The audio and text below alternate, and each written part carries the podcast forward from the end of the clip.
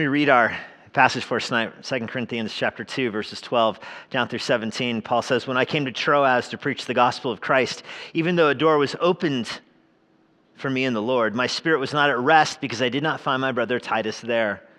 So I took leave of them and went on to Macedonia. But thanks be to God, who in Christ always leads us in triumphal procession and through us spreads the fragrance of the knowledge of him everywhere. For we are the aroma of Christ to God among those who are being saved and among those who are perishing. To one, a fragrance from death to death, to the other, a fragrance from life to life. Who is sufficient for these things? If we are not, like so many, peddlers of God's word, but as men of sincerity, as commissioned by God, in the sight of God, we speak in Christ. Was a leadership expert. Uh, I don't know how one acquires that title, but maybe it's self proclaimed. Peter Drucker, he wrote what's really known as a, a landmark study in the, um, in the schools of leadership. It's mandatory reading in most degrees in leadership. And so if you have a degree in leadership, perhaps you read this study. But it's a study designed to show what the most, well, he uses the phrase, hardest jobs are in the United States. This is a secular study. Uh, the factors he took into it were um, measuring expectations, perceived stress, and I guess perceived by the, by the person doing the work, leadership demands, and emotional health over the long haul. And he ranks the four, and he gives, he ranks 20 hardest jobs in the country. But let me read you the first four in his list. The first, the hardest job in the country, according to this study, is the President of the United States. Although Drucker does grant in his study that he uh, did no personal interview with the president, as President Obama at the time, did no personal interview with him, but this data is just from a distance and from reading biographies of other presidents and such. So it's a little asterisk. I think it's there for the shock value of it, but just embrace it and move on. Uh, number two, a university president. Number three, because of the constant demands for things you can't control, you know, you need 10,000 college 18 year olds. You can't, get two 18 year olds to do anything, much less 10,000 to apply to your school every year. Uh, a hospital CEO is number three on his list. And uh, again, there's all kinds of things that are outside of your control in how you measure your career and everything. And the number four on his list was a pastor. And he describes why, again, this is a secular study, he describes why the job of a pastor is uh, where it is on his list. He says basically the hours, low self esteem in pastors, more than any other profession he looked at. Pastors have lower self esteem. And uh, kind of the Calvinist in me wants to say, no, that's right self esteem, okay? self esteem, schmelf esteem. Anyway, uh, increased demands on your life that grow over time. He points out that in many other occupations, the demands lessen over time. In pastoral ministry, it's usually the reverse, where success is kind of your own um, curse. Uh, in other words, church grows, more demands. Um, and if church doesn't grow, then you know they look for another pastor. Loneliness, and then the most common thing he said that marks pastors is betrayal, a deep sense of betrayal. That more than any other occupation, pastors said that they feel betrayed by close friends um, through, uh, he doesn't say this, but I'm thinking through my own life when I felt betrayed is by moral disqualification by friends, friends that I used to do ministry with that, you know, don't abandon the faith, but enter into a life of, of sin that just kind of shreds the, the friendship that had been built up over so long. Again, it's something out of the person's control. He points out that in a typical month in the United States, 1,700 pastors leave the ministry. Now, Fuller University, which is a Christian school, uh, teamed with Barna uh, to do the country's largest survey of pastors, and they found that 50% of pastors in the United States would leave the ministry if they could, but they don't because they don't have a degree in any other occupation. In other words, they can't think of another way to make a living. An incredible stat later down on that study says that 45% of pastors have had, 45% of current, this study is two years old, of pastors have had to take an extended leave of absence for stress or burnout. It's almost half of pastors in the country have taken an extended leave of absence for stress or burnout. And I know it's strange to talk about the difficulty being a pastor to a congregation with politicians and uh, FBI agents that go undercover and special forces combat operators that, you know, it's, it's a tough crowd here. I know. I remember in Los Angeles once reading a book on the difficulties of pastoral ministry in my nice air conditioned office. Out my window, you could see the palm trees, and the, the sun was getting ready to set in the west out there. My window faced west, and I was taken for ministry, a bunch of college students to go watch the Dodgers play and walked out to the courtyard, and this, the church had a fountain there at this point, and it was one of those beautiful California days where the sky is blue, and even in the valley you could smell the ocean over the hills. One of those days, it was incredible. I think Ryan and Joyce, you may have even gone to this very game, and we're getting ready to to all carpool down there, and then Mike White, one of our friends, shows up, and he is covered in oil and sawdust, and he smells like fire, and it was, he looked like a monster. And he walks up and he was doing tree work for a living, and a tree fell on power lines and pulled them into the back of his truck. It jostled the thing that was, you know, the, the shredder, whatever the thing, the chipper. The engine in the chipper froze and covered him in oil, exploded, covering him in oil. And then his truck caught on fire, and the fire department had to come and put it out. And that was his job and I was taking a group of college students to watch the Dodgers play. And it's tough to take the difficulty of pastoral ministry seriously in that kind of environment. I vowed I will never complain about work ever again. If I don't have to catch on fire and get covered with oil, then it's a good day. However, come across this passage, 2 Corinthians chapter 2, and it gives you a window into the unique nature of pastoral ministry. It lets you kind of understand more what is going on in the heart of a pastor as he's engaged in ministry. As I mentioned, I understand that all, every job is difficult. Some jobs are harder than others. And I hope this doesn't come across as complaining in any way, shape, or form. Emmanuel is, a, is an incredible church, and has blessed my family tremendously. I just want to be faithful to this passage tonight and cause you to think about pastoral ministry through the lens that Paul presents it in this passage. I'm going to give you a little outline as we go through tonight. First, talk about the preacher's problems.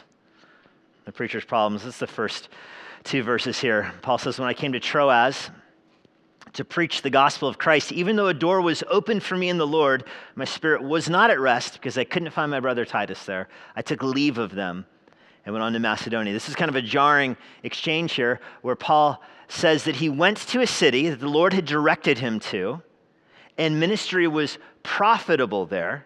He says open door. Now, we use the phrase open door that just means like you had an opportunity, somebody asked you. That's not what it's an, it's an idiom in the Greek language. It doesn't just mean that you were invited somewhere. This idiom in the Greek language means it was successful, that what you were having there was, was successful. And you know, you've seen somebody walk into a glass door or walk into a screen, they bounce back. That's a closed door kind of idea in this, is this idiom. And when you walk through it, you've had success. And that's what this idiom means in, in the Greek. It's less on the opportunity like it is in the English. And in the Greek, it's more you, you've succeeded succeeded. And so Paul is here in Troas and he's preaching the gospel and it is working. The gospel is going forth and there's fruit that's happening. And he says, Nevertheless, I needed to walk away. That's a jarring thing to see him say. John Chrysostom, the fourth century preacher, known as the, the, the golden mouthed preacher, he wrote this 1600 years ago quote at first reading these words seem unworthy of any christian much less the Apostle Paul. How could any Christian say that? That God had given me an opportunity to preach the gospel and people were responding. There was faith, and I left it. What would he leave it for? How could you walk away from an open door in the gospel? There's a couple reasons. Why? First, under the heading, the preacher's problem, the preacher's work is never done. It's never done. Paul's here in Troas and he's ministering and people are coming to faith, but he's got a project that remains unfinished. In this instance, namely, his project is the Corinthians. Now, Paul did have a vision of the man in the, you know, from Macedonia saying, Come help us, and he left for that, but that's not this exchange. He'd gone back to Troas later, four chapters later in the book of Acts, and this is the, his departure of Troas. It's in Acts chapter 20. And Luke doesn't tell you why he leaves in Acts chapter 20. He's just ministering, and it's going well, and then he leaves. And here's the window into why he leaves in 2 Corinthians 2 here. And what you get is this idea that the, the Corinthian project wasn't finished. The Corinthians, of course, are never finished, they're a perpetual work in progress. Every mark of an immature Christian, you see it in the Corinthian church. The Corinthians clung to their immaturity like we cling to oxygen. It's almost like the Corinthians lived off of doing things the wrong way. Nevertheless, Paul loved them, and Paul had a sense of a burden for them. He wanted to see them grow, he wanted to see them come into maturity. And so, even though the Lord was blessing him here in one area, he couldn't stay and work there because he had this unfinished project. There were these people who had his heart. He loved them. You see this over and over again in Second Corinthians. He reminds the Corinthians, You guys have my heart. I love you. And you know, to bring you up to speed here with the Corinthians, Paul had done ministry there and the church had grown, and then Paul left and the church tanked. They began practicing immorality all kinds of things that you know you can't even describe in, in this kind of setting. That was the Corinthian church. They were doing everything wrong. And so Paul writes them a letter pleading with them to eh, repent from their sin and to be Christians again and to follow the Lord and do the basics of Christianity correctly. And they reject him. They reject him. And so he sends this, there's another letter in between, and then finally this letter, Second Corinthians, he sends it to them and wants them to, this is his final appeal to them. And meanwhile, between these two letters, they're spreading all kinds of lies about him. They're telling him, they're, you know, accusing Paul of being in it for the money, saying that he's, you know, he's weak in person. His word is my, don't listen to his letter. You know, he's got a strong pin, but he is, is weak sauce in person. You would never be impressed with this guy face to face.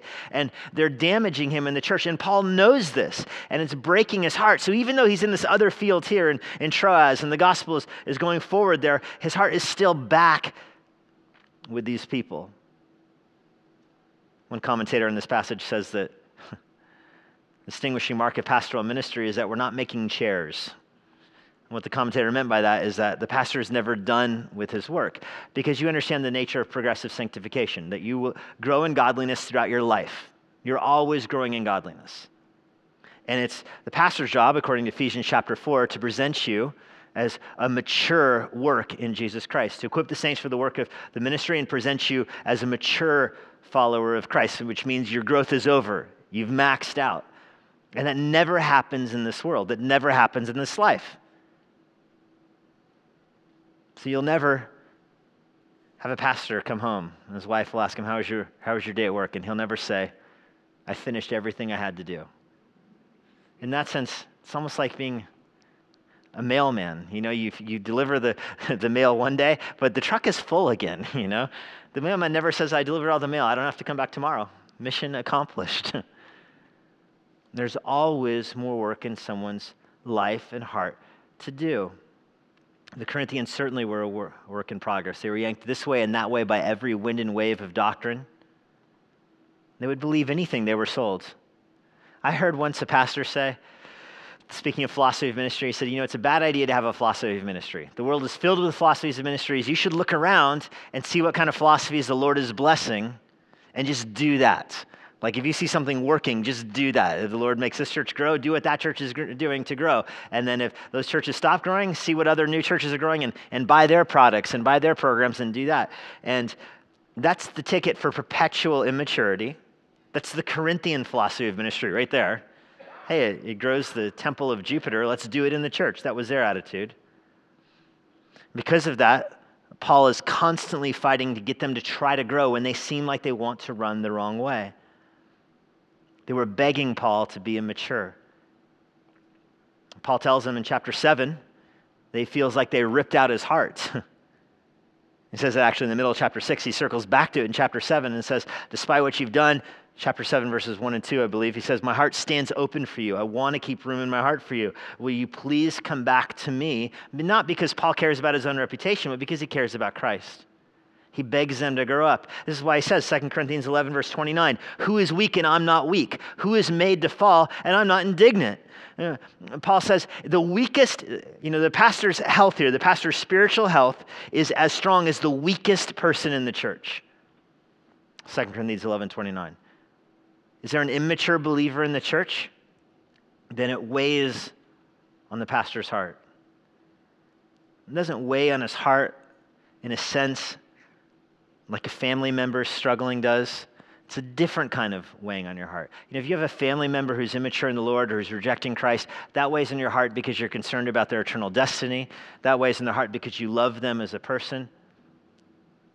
From the pastoral perspective, that's all there as well. What's added to that is that this is your calling. This is what you've been called by Christ to do is to present this person mature in Christ. To fan the flame of affection for Christ in their heart. And that's why if there's a weak person in the church, it, it makes the pastor weak. If there's someone who falls into the sin in the church, it, it makes the pastor, Paul's word, is indignant. You never get to move on to your next project. There is no next project. There's always people with their hearts that need to grow more in love with Jesus Christ. That's why I think secretly that Jesus was a carpenter. It balanced things out. the chair could be done. He could say chair, and it would be done. Or if he was bored, he could work on it and make it. But then it's done. Not so in pastoral ministry, which is an amazing job, but it comes with a second difficulty. His work is never done. Secondly, his friends are far flung. His friends are scattered, and this is the way the Lord orchestrates the church. There's a door open in one place for the preaching of the gospel, and Paul preaches, and the people responded. And you think, what more could a pastor want in life? He's preaching the gospel, there's a revival breaking forward. What more could a pastor want in life than that? This is the church growth experts were flocking to Paul and Troas say, oh, look at what he's doing, let's do that. People were, were surrounding him to imitate his style. It's that kind of success, and he says, I've got to go. And you think, what is making him leave? Now, part of it is the Corinthians. He needs to hear how they're doing. He's, his heart breaks for them. He wants a response. You know, what, what happened to them? Did they receive his, his angry letter that he had sent them? Did they receive, uh, did they finally repent from what he wrote then in 1 Corinthians? He wants to know. And so he's on the hunt for them. But that's only part of it. There's a second part of this is that he was missing Titus. He uses this interesting phrase here My spirit was not at rest because I did not find my brother Titus there. Even though the gospel is going forward from him, he's missing his friend. The phrase, find my brother Titus, this is the, it's a very strange Greek construct. This might not mean anything to more than a few of you, but I'm going to say it anyway. It's an articular infinitive in the dative case with no preposition. Can you believe it? It means it's a, it's a causal connection here. It's the only place in the whole New Testament this is used. It's that kind of construct is used in, in secular Greek, but this is the only Christian use of it that we know of. And it's Paul saying that he's looking for Titus, almost like the absence of Titus is pulling his heart out of Troas. Titus is a magnet and he's being sucked away from it because of his particular friendship and fellowship with him. He makes, I think, nine references to Titus in this letter. He keeps going back as he's trying to tell the Corinthians how important their, their repentance is to him. He keeps connecting it to Titus. He's looking for his friend.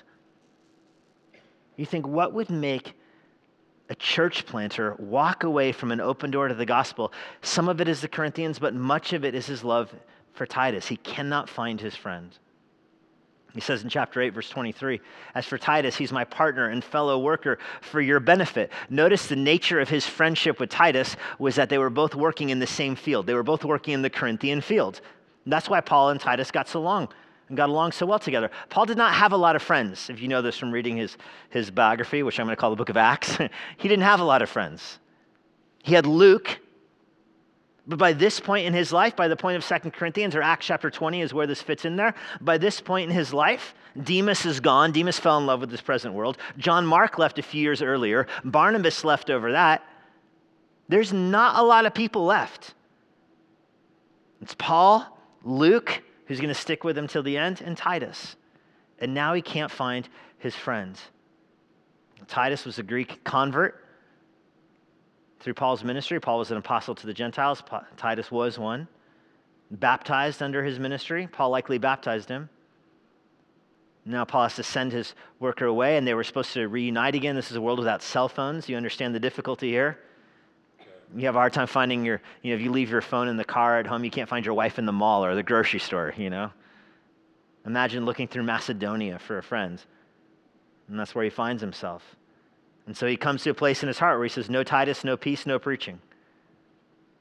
You know, we understand that we're chess pieces. Every Christian gets this. God moves us around the board as he sees fit. In a sense, if you've been in the military, you understand this dynamic. You know, the military will leave you in a couple places for a year and then move you somewhere else so that your skills are exposed and you don't develop roots to or an affiliation too deep in one particular area. It's a little different, though, in the pastoral ministry because it's not exactly the, the same mission in the military, but in pastoral ministry, it's the same mission for the same group of people where God gives people a work in a vineyard. You understand this with Michael Easley leaving. You understand his friendship and his fellowship and the love that he has for people in this church, even though he's in a different vineyard now. It's that same dynamic. You have shared relationships with people who labor with us, not just because we have a similar calling, but because we're laboring for the same people. And so this is what drew my heart to this passage here that you see Paul saying, I can't keep going forward preaching the gospel if I cannot find my fellowship here, if I cannot find my friend here. It's sweet in God's providence that He develops friendships with pastors that He then moves around the world from each other, but their hearts stay united with the same people in the same place. So that's the preacher's problem. His work is never done, his friends are far flung. Secondly, let's look at his position, the preacher's position. He's a person who's being offered to the world. So Paul is here in torment, can't find Titus. Thanks be to God, who in Christ always leads us in triumphal uh, procession. And what a contrast here. He says, I'm distraught. I can't find my friends. I can't keep doing ministry without my friend. I'm distraught because I don't know what's happened to Corinthians. But thanks be to God, who always leads us in triumph. it's like that's out of, out of place. It's out of place. You've seen in the, you know, in the NFL, a receiver will catch a touchdown pass, but you know he pushed off. It was offensive pass interference. He obviously pushed off. You know he knifed the defender, knifed the safety in the back. The guy's lying there dead. The yellow flag comes in. He catches the ball. He then spikes it and does a whole celebration. He runs up and he's celebrating with the fans in the crowd, and and everybody knows it doesn't count. He knows it doesn't count. He's going through the motions of celebrating anyway. You almost feel sorry for him a little bit. I think. I goes, goes through my mind is what Tom Joyce said this morning. You know, you should act like you've been there a little bit before. You think, is that what's happening here? You know, Paul's at his low point here, but he says God always leaves us in triumphal procession. Doesn't that seem out of place? Can you picture Paul with his back all cut up? I mean, how many times was he lashed? I can't even do the math. Four, five times, 39 lashes? How many times was he beaten and left to die? He's got a viper scar on him. He's been shipwrecked. And yet he says, God always leads us in triumph. It's an outrageous thing to say. Now, what's neat here is Paul takes his eyes off of his own problem. And by the way, this right here is a little window in here if you're dealing with, with worry or anxiety or, quote, low self esteem, to use the phrase I used earlier. Notice how Paul combats it here. And Paul is. I mean, he's distraught enough, he's walking away from ministry to look for his friends. Notice what he does to combat it here. He takes his eyes, he wrestles his eyes off of himself and puts them on Christ. He says, I'm not going to keep looking at myself because if this paragraph keeps going about where's Titus, who knows what this book will be like? It'll be like the book of Lamentations. But he wrestles his eyes off of himself, lifts them up, and he says, Let me talk about Jesus for a second. He's always leading us in triumph. And this is true for every Christian that you can fight despondency in your life by taking your eyes off of you and putting them on Christ. But the crux of this, as I mentioned earlier, is particularly for those who make their living from the gospel. Because look what he says about Christ. He's always leading us in triumphal procession. should make remind you of Matthew 16. Your name is Peter, and upon this rock I will build my church. The gates of hell won't triumph over it. There's a triumph theme going on here. This procession would be known to the Greeks and not so well known to us. We would, you know, at the World Series or whatever, the team comes back and there's like a ticker tape parade or something like that. But the Romans had a very precise way of doing this kind of victory procession. Let me read you the order of these victory processions. So It would be a big parade coming into town, returning from battle. First would be the judges. So the judge, the magistrates would be at the front of the parade.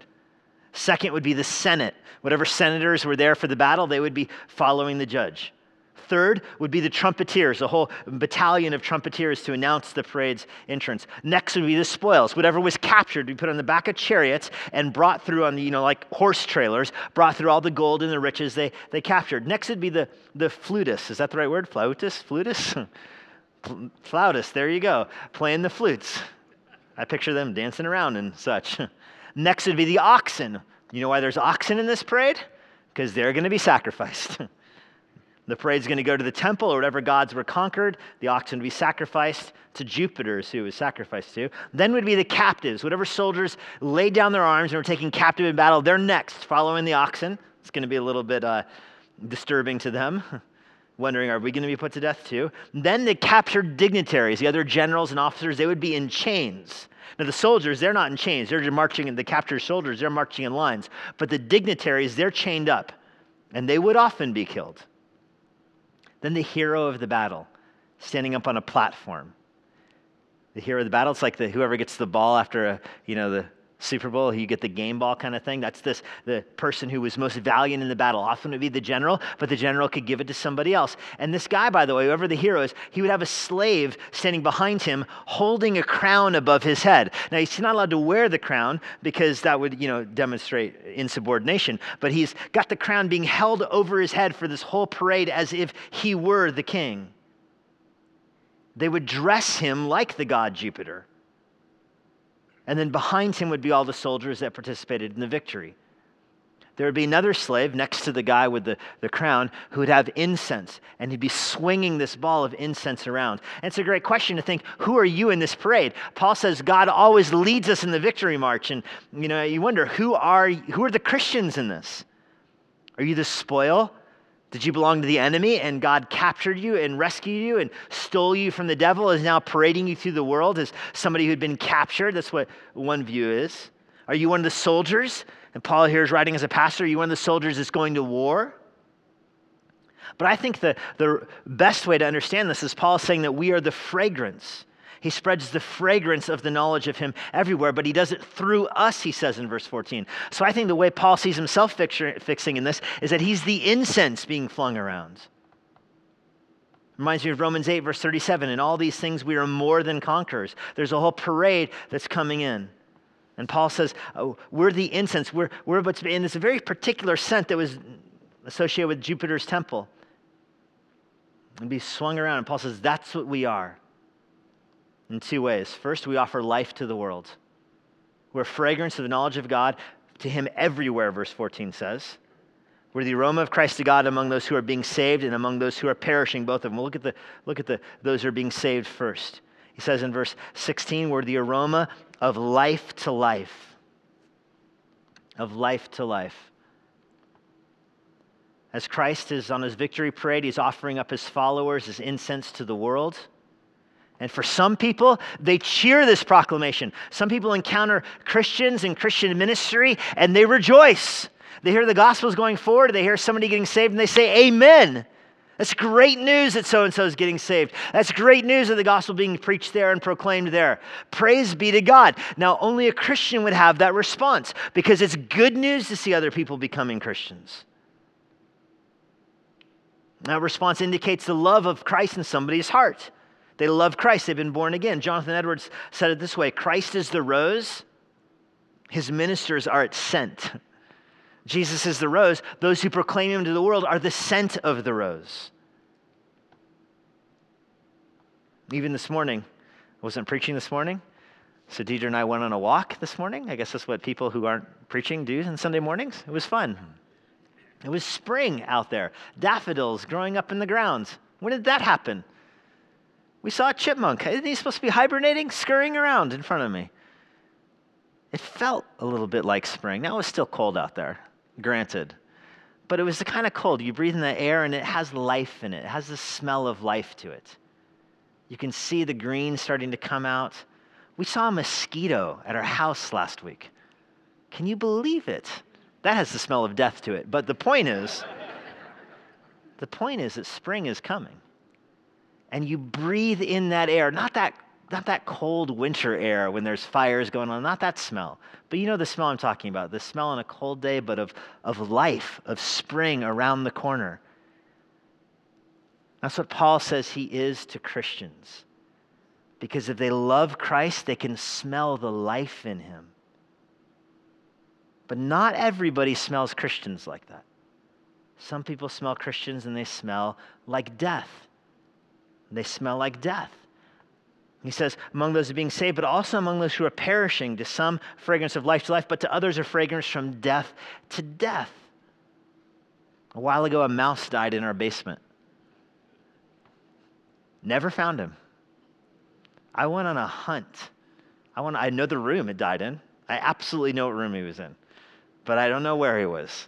I went through everything. And of course, it's the room with the most stuff in it in the basement. And could not find that guy. I looked for probably two weeks. And now it's just, now I'm going to find a mouse skeleton one day. I'll keep you posted.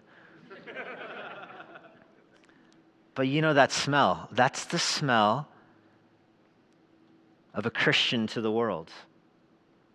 Christ smells like how he wants to be smelled to the believers, and he smells like how he wants to be smelled to the, rep- the reprobate also, to the damned as well.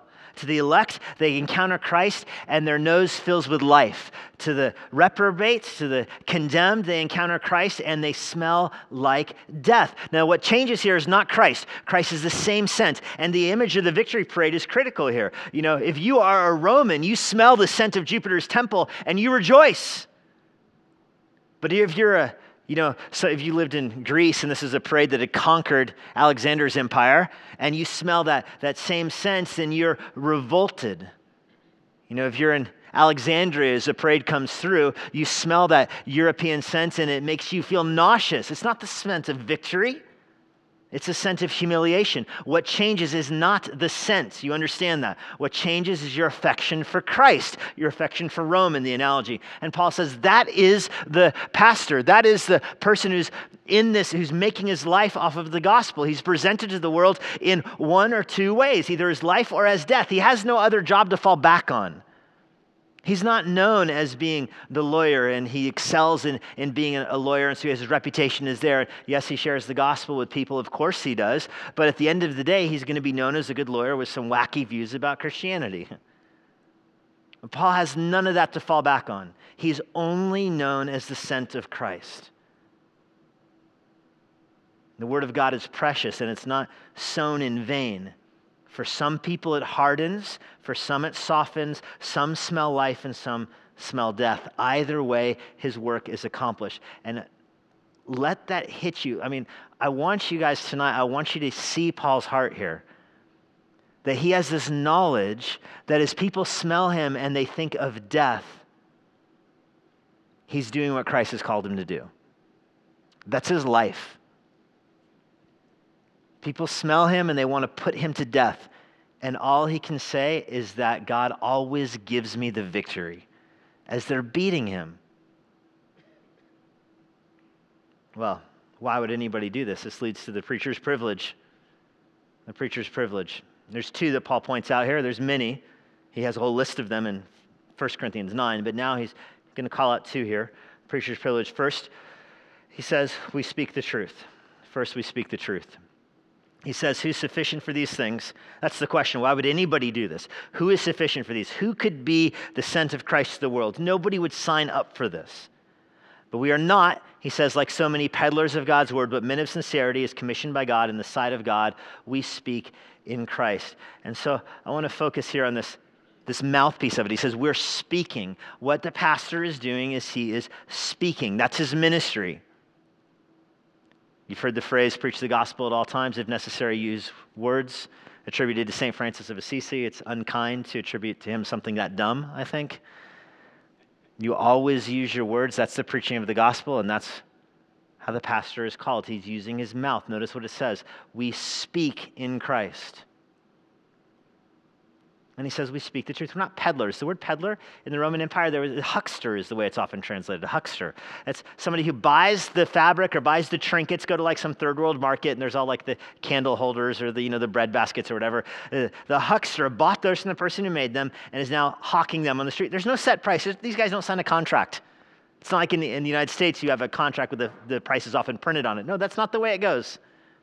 Whatever guy, that guy can get above what he bought it for is profit to him. And so he's always going to be jacking up the price. He's hucking it. Is the, is the, that's what the Greek word really is. He's, he's hucking it to the world. A huckster is how it's put in some translation. Here it's peddler. It's somebody who's on the street who's trying to get you to buy this. And Paul says that's not what the pastor's doing. The pastor's not trying to get people to get saved so they give more tithe and so he can get a better car. He's not hawking this. He's not peddling this. He's acting as he's speaking, we hear, he and Titus, as men of sincerity. They're speaking the truth.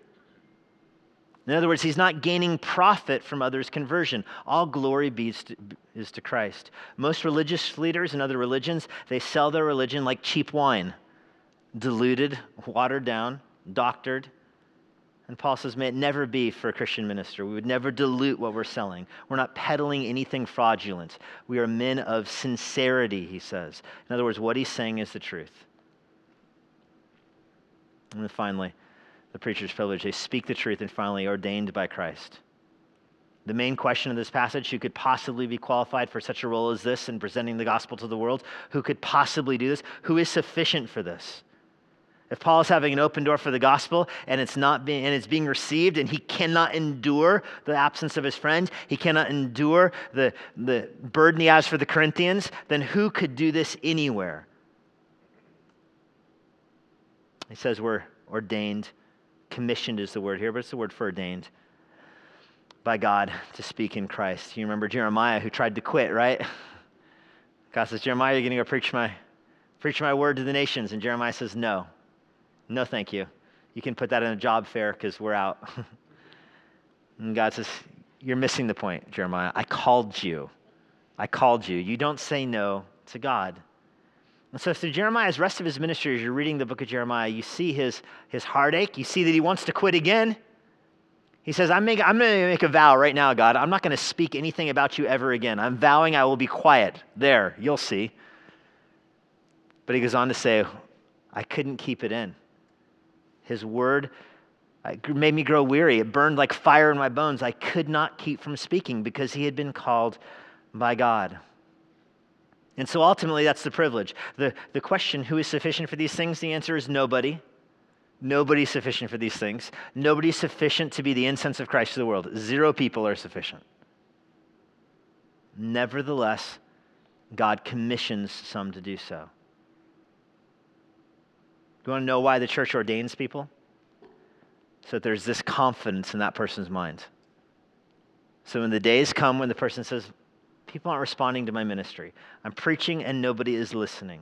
I'm preaching and people aren't growing in Christ. I've been preaching in the same place for five years and I've seen two baptisms and I haven't seen people growing in Christ.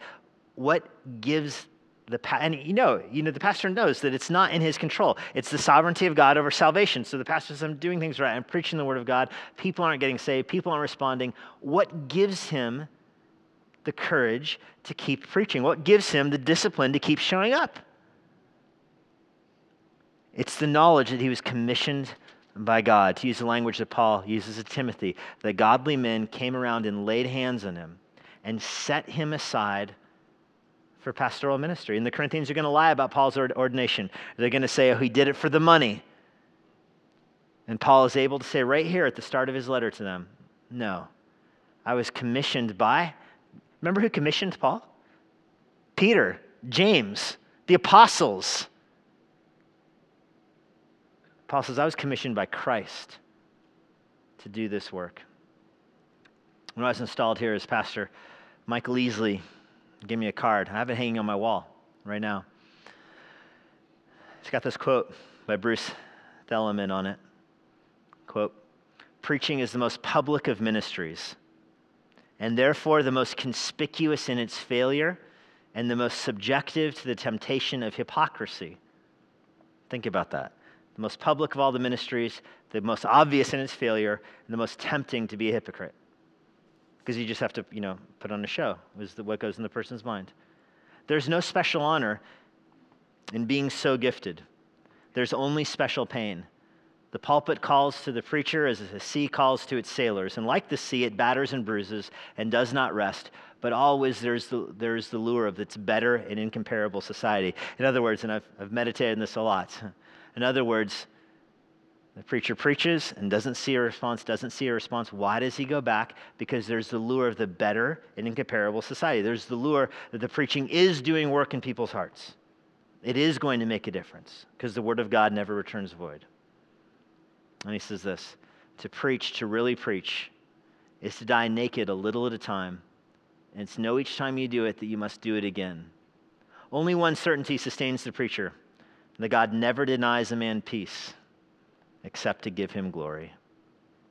This minute of sincerity is commissioned by God, in the sight of God we speak in Christ. Lord, we're grateful that you have